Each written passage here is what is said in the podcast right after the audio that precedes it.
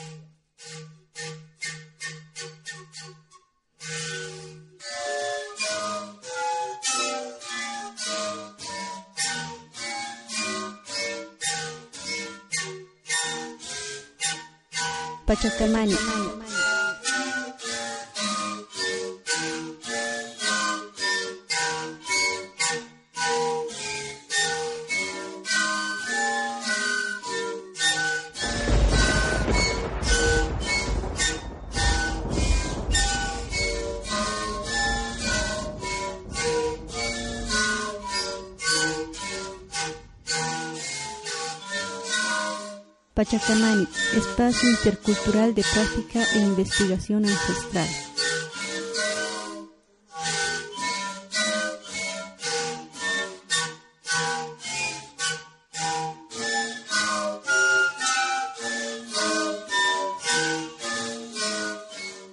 Un saludo a nuestros amigos y amigas. Esto es Radio Pachacamani, espacio intercultural de práctica e investigación ancestral.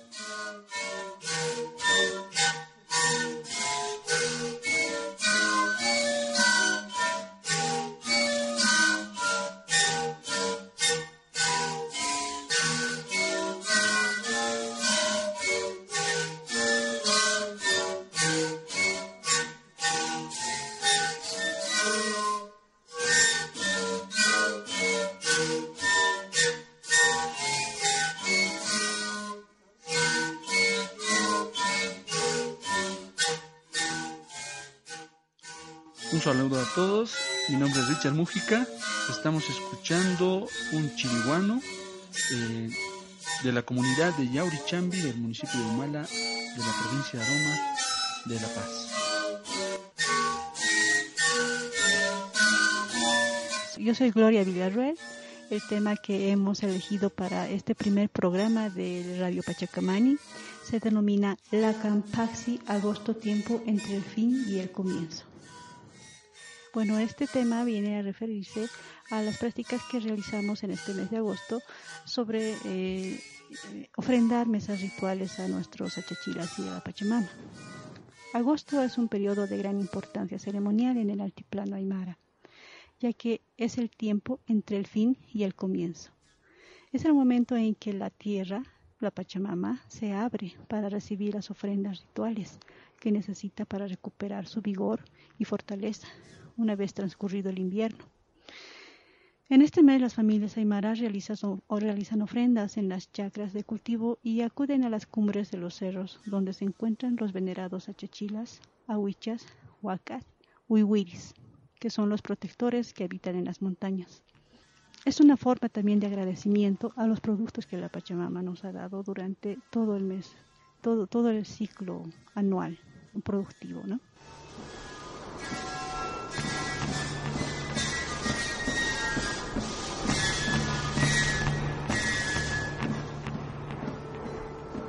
La ritualidad andina tiene ciertas normas y pautas que se regulan las acciones, tanto individuales, familiares y o colectivas.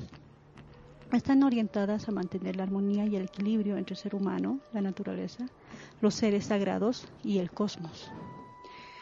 El ciclo ritual anual tiene estrecha relación con el ciclo agrícola y el ciclo climatológico.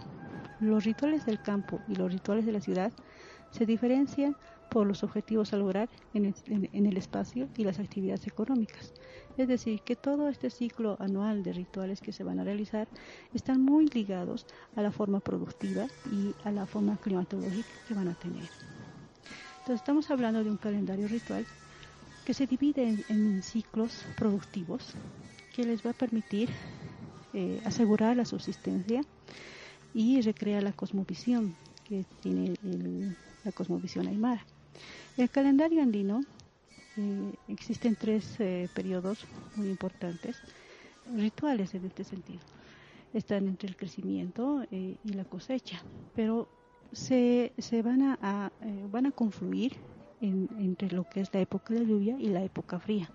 Entonces implica una relación interdependiente entre lo climatológico, lo productivo y lo ritual. Dentro de este contexto de prácticas rituales eh, para el mundo aymara, en este caso también boliviano, se tiene a un personaje central, es el Yatiri. En la sociedad aymara existen muchos términos para diferenciar a los hombres y a las mujeres eh, que son especialistas en rituales y curaciones. Aparte de la variedad de términos en castellano para nombrar a estas personas, por ejemplo, el curandero se dice espiritista, maestro, eh, y en forma despectiva también se les suele llamar brujos. Estos términos eh, encuentran eh, en el Aymara algunos, algunas palabras como el Yatiri, el Chamacani, Colliri, Yamauta. Cada una de estas términos tiene, conlleva un, un sinfín de significados y en cierta forma de especialidad en la práctica ritual. Pero hablando concretamente de lo que es el yatiri, literalmente esto significa la persona que sabe y es un término general y común para hacer referencia a, un especialista que lee la coca y realiza esta ritualidad, la entrega de mesas, eh, tanto a los achachilas, que son los ancestros masculinos, como las ahuichas, que son los ancestros femeninos. Todo ello para conseguir eh, buena salud, eh, buena suerte, eh, la buena cosecha, la prosperidad en la familia o en la comunidad. Estas personas también ejecutan rituales de curación y limpieza, lo que implica que se atienden enfermedades que pueda tener la, persona y, y proceder con rituales específicos para mejorar aquello. Junto con la lectura de coca y el preparado de las mesas, que son atributos en sí mismos para el yatiri, eh, lo que tiene que hacer esta persona es saber comunicarse, saber dialogar con los diferentes eh, seres sobrenaturales que habitan para el mundo aymara. Se dice muchas veces ¿no? que el mundo aymara está dividido en tres espacios, Acapacha, Mancapacha y el Alajpacha. En ese sentido, eh, se suele mencionar que los seres que habitan en, este mundo eh, son los Acapachanquirinaka. Igual, los que viven en, el mundo de arriba, los astros, y el sol, la luna y demás, son los Alajpachanquirinaka. Y aquellos que viven debajo de la tierra son los Mancapachanquirinaka. Cada uno de estos seres eh, tienen una forma de ritualidad específica, las cuales el, el yatiri debe saber, debe conocer para poder eh, entregar y, darles esta ofrenda o esta comida. Entonces el yatiri necesita discernir con claridad las expectativas y la necesidad que tiene la comunidad o las personas que están solicitando aquello para poder hacer esta entrega. ¿No es, ¿no es cierto, Gloria? Exactamente. En referencia a, lo último que se ha hablado, tenemos una entrevista que hizo nuestro compañero integrante de Pachacamani, Johnny Guerreros, al señor Mario Vargas Lizárraga, Callahuaya, presidente de la Asociación de Callahuayas del Departamento de La Paz.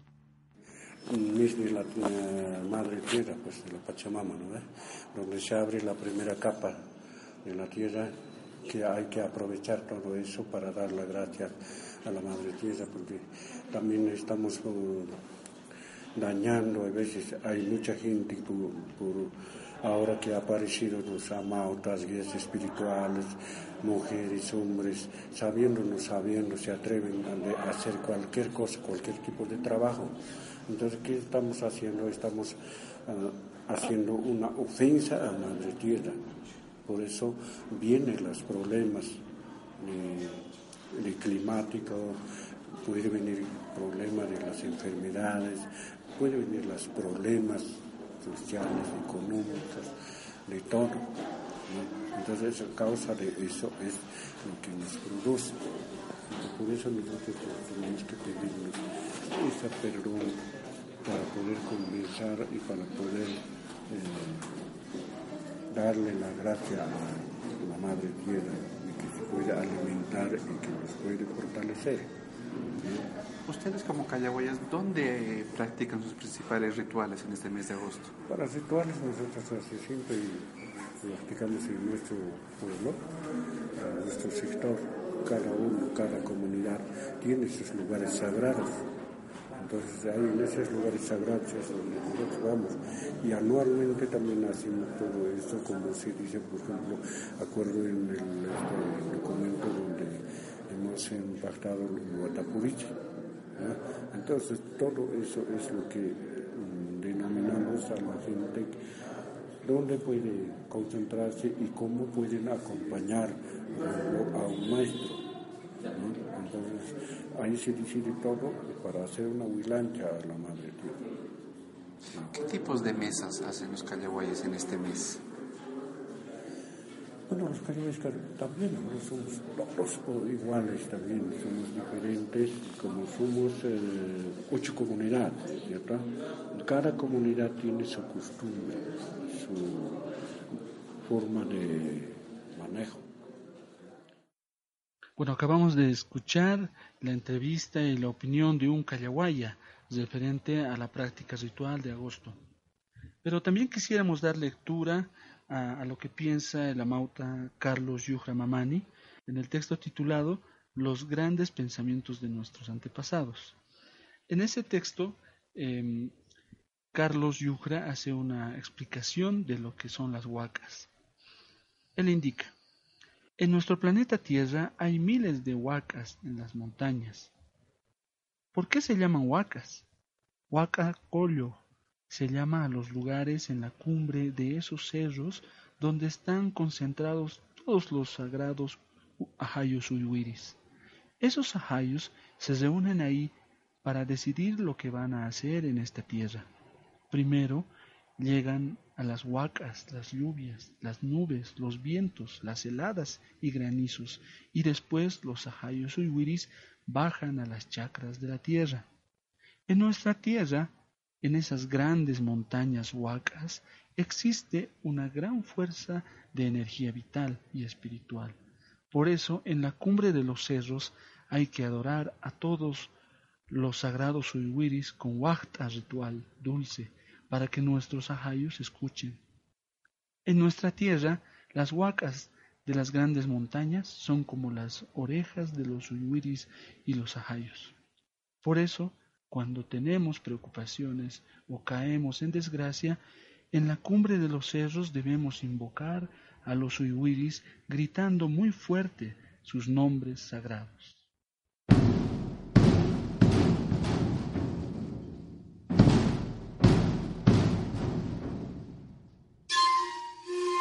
Pachacamani.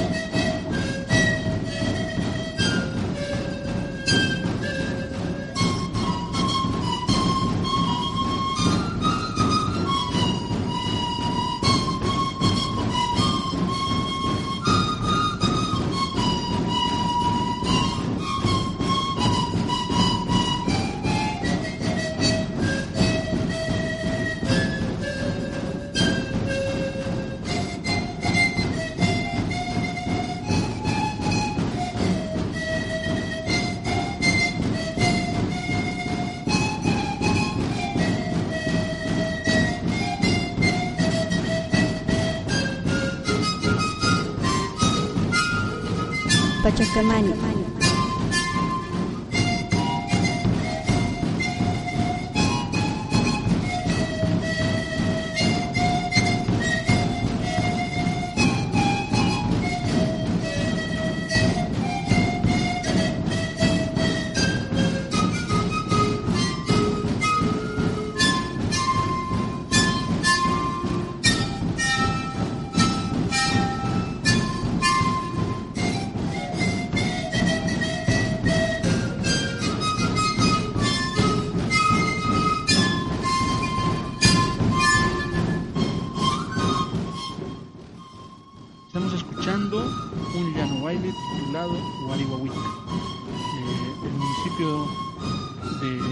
Chocacota son quienes interpretan, concretamente están hablando de Chocacota Maca, del suyo Hachacarangas de la provincia Carangas de Oruro.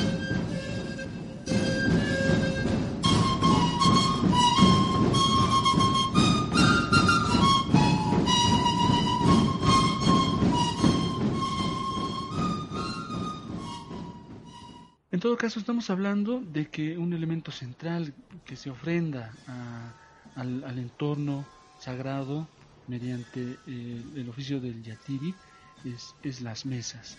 Entonces, ahí eh, generalmente se oye hablar de las mesas o por una parte huactas. El origen del vocablo que actualmente define a la mesa no está determinado. Por un lado, eh, se dice que viene del altar, del castellano altar, que viene a hacer referencia al latín mensa de la mesa, que significa la tabla donde se, sirve la comida. en sí esto hace referencia obviamente a la relación eh, católica y la imposición de estos términos eh, dentro de las prácticas rituales. Pero ya entrando a lo que es el, altiplano de Bolivia, se, se, emplea el término mesa, que es un término un poco más genérico, utilizado tanto por los uruchipayas próximos al lago Coipasa de Oruro, así como entre poblaciones del norte de Oruro, norte de Potosí, Cochabamba y Sucre. La denominación de mesa es compartida también con los contextos urbanos, eh, donde también se presentan otros términos como coacha, coada o coachada, por la presencia masiva de la coa que es una especie de hierba, eh, especie herbácea aromática muy peculiar en las mesas rituales. Pero también existen otros términos, ¿no? Es, eh, además del de mesa, el cual, eh, por ejemplo, es el de wachta, que viene a significar obsequio o regalo. Por otra parte, la mesa es igualmente una denominación más frecuente por los propios callahuayas de la provincia de Bautista Saavedra de, este mundo de mesas y, quisiera, y de las cuales se, realizan en el mes de eh, agosto, eh, quisiéramos mencionar principalmente dos, ¿no? dos mesas que se caracterizan por el color que tienen estas y que pueden tener también diferentes nombres. Por ejemplo, la denominada Gloria Mesa, Hanko Mesa o Mesa de Salud es una ofrenda que se caracteriza por tener el color blanco en todos sus ingredientes. Esta mesa se, se entrega a los achachiras y wiris para la salud, para el bienestar espiritual. Y bueno, dependiendo del contexto, por ejemplo, en, en, algunas comunidades se dice que se entrega al Pachauki. Por ser blanca es una entidad para el cielo, para las pachas se menciona. En otras, esta es ofrecida a la Puaca, marani, a los marani achachilas y diferentes uyuiris mayores. Por otro lado, la mesa colora, o sea, la mesa de color, o también la mesa pachamama, Wachta Pachamama Taki, es una mesa de múltiples colores. Es una mesa que se ofrece a los ahayus uiris de la casa, a los de la tierra, ya sea para la chacra, eh, muy vinculada al, al, del hogar, que es el condor mamani. Entonces, eh, esta mesa está compuesta por diferentes objetos y elementos eh, que tienen muchos colores que se dice están relacionados con la naturaleza. Hay que también eh, mencionar que la presentación de estas mesas siempre son en par. Tienen que ser en par, tanto mesa blanca o mesa de color.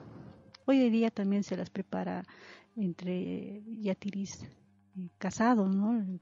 Con su esposa. La esposa es la que prepara la mesa de color y, el yatiri es el que prepara la mesa blanca. Pero los elementos que se usan para el preparado de estas mesas son de tres tipos que habíamos nosotros analizado. Los elementos de tipo natural, que vienen a corresponder la coca, la coca que tiene el significado de proteger y dar valor a los participantes mediante el aculico. Se ofrecen las cocas como acuye a los seres tutelares, para lo cual estas hojas deben ser escogidas en el preparado. El huiracoa, planta que es considerada como el orégano de la mesa ritual, ¿no? se debe desmenuzarla para usarla. El yampu, que es una especie de cebo que se extrae del pecho de la llama, que se emplea para modelar también figuras y para frotar algunos componentes que acompañan a la mesa. Se dice también que vendría a ser como la carne o el aceite de la comida ritual, puesto que, las, que estas mesas rituales son la comida de los achachilas y la pachamama. También tenemos el titi, que es un pedazo de cuero reseco de gato silvestre, cuyos pelos eh, se emplean para la preparación de esta mesa. El mullo, que es una piedra blanquecina grisácea que se talla ¿no? Con mucha facilidad porque es un, bastante suave. Se utiliza para hacer las hillas, los amuletos que protegen el ganado. Con él se confeccionan figuras de animales. Para la mesa ritual vendría a representar la sal de la mesa. El suyu, que es el feto de la llama, en el, cual se va a untar con grasa el, el eh, y se decora con lanas de colores. Asimismo, también se decora con papeles brillantes. También tenemos las lanas, que son los vellones de la lana de llama teñida de colores, de colores para la mesa, para, para Pachamama, que es de color, y para la mesa blanca, eh, lana blanca sin teñir, que vendría también a determinar el límite de la ofrenda. También tenemos elementos eh, digamos, elaborados. Por ejemplo, el chiuchi, que es un, conjunto de miniaturas de estaño y plomo que reproducen objetos domésticos, figuras humanas, animales, útiles de labranza, cruces o cuerpos estelares como estrellas, sol y luna. Son diminutas. El mismo término chiuchi eh, significa pollito. Hace referencia al carácter reducido de los objetos que acompañan a los papelitos de brillantes de colores, que vendrían a ser como pepitas del guayuru y, el, y de Wilca. Ese conjunto completo recibe el nombre de chiuchi ricatu o recado o chiuchi mesa. También tenemos los misterios, que son como galletas rectangulares o cuadradas, confeccionadas de cal y azúcar. Se tiñen de diversos colores. Cada misterio presenta una superficie, una escena o un dibujo que se ah, realiza en un molde, que tiene relación con el trabajo que yatiri realizará y especialmente con los pedidos de la gente. Por otro lado, tenemos los elementos complementarios, el incienso, el copal, el vino y los papeles que sirven de base y envoltorio de la ofrenda.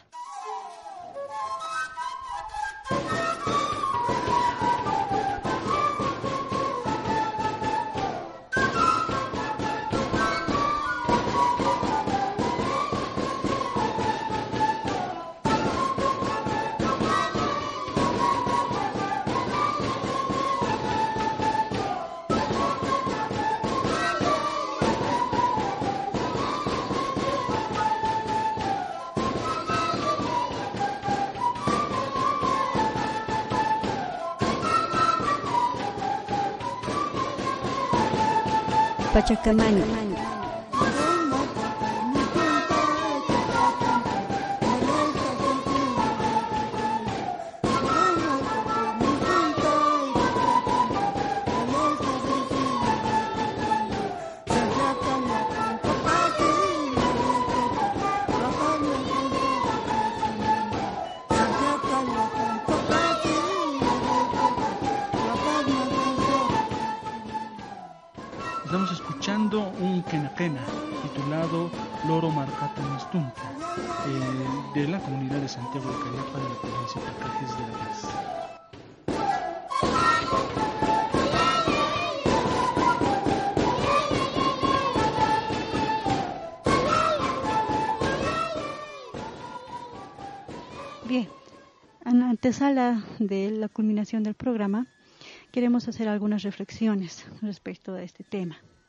Hablar de agosto, hablar como el tiempo del, del final o el comienzo y el final de un ciclo anual.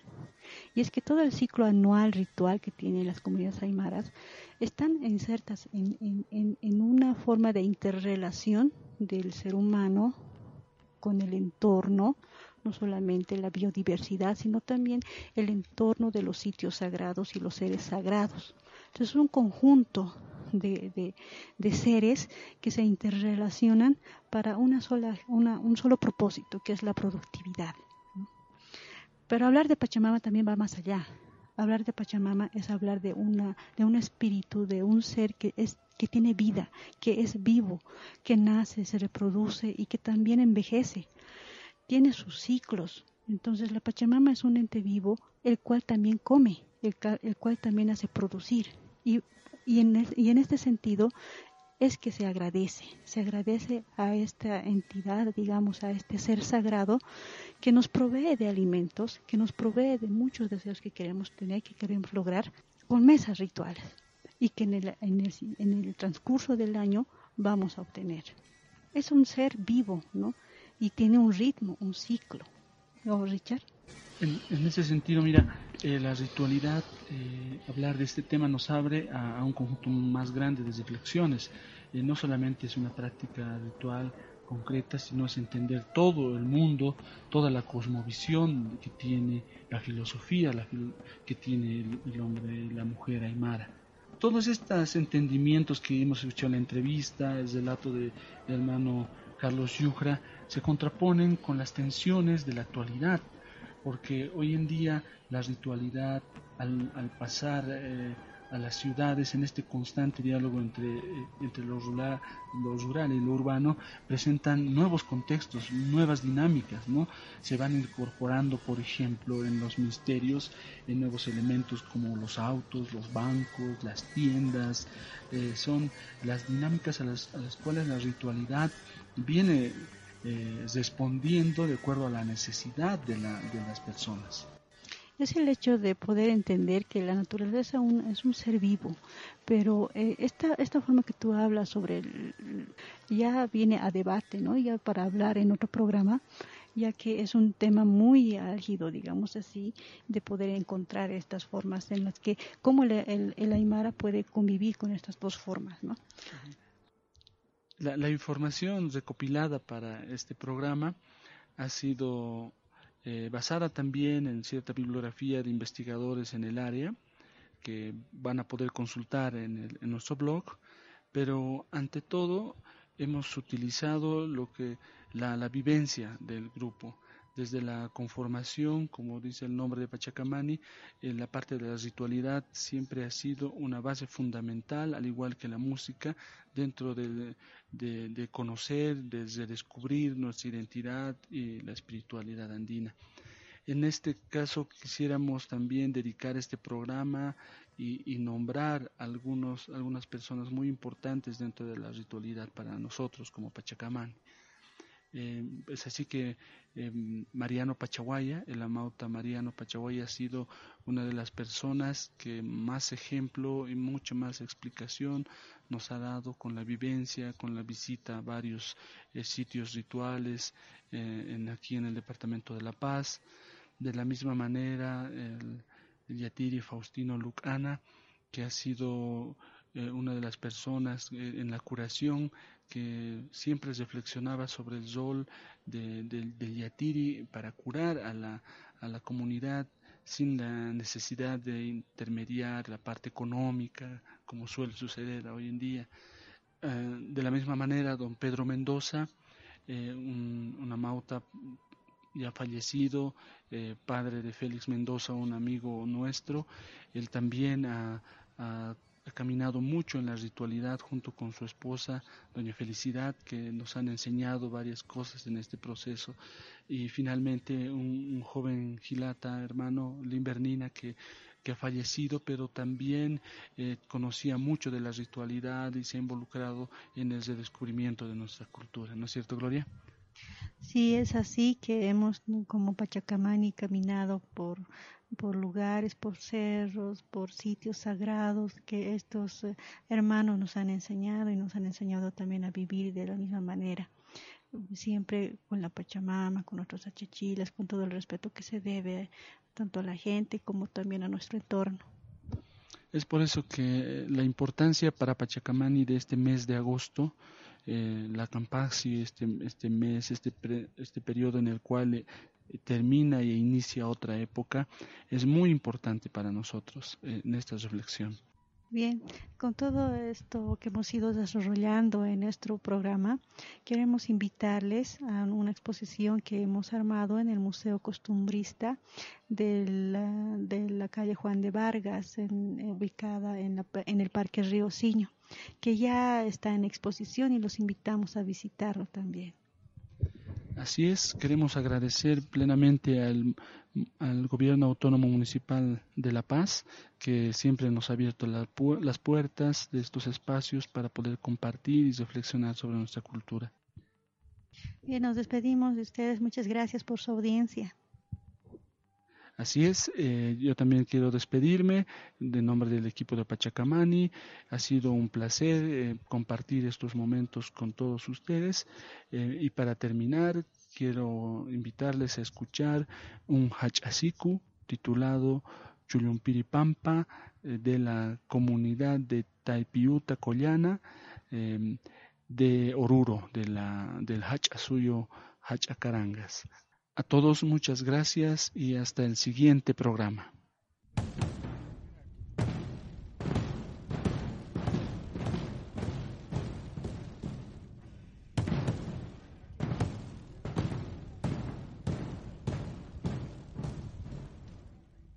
Pachacamani.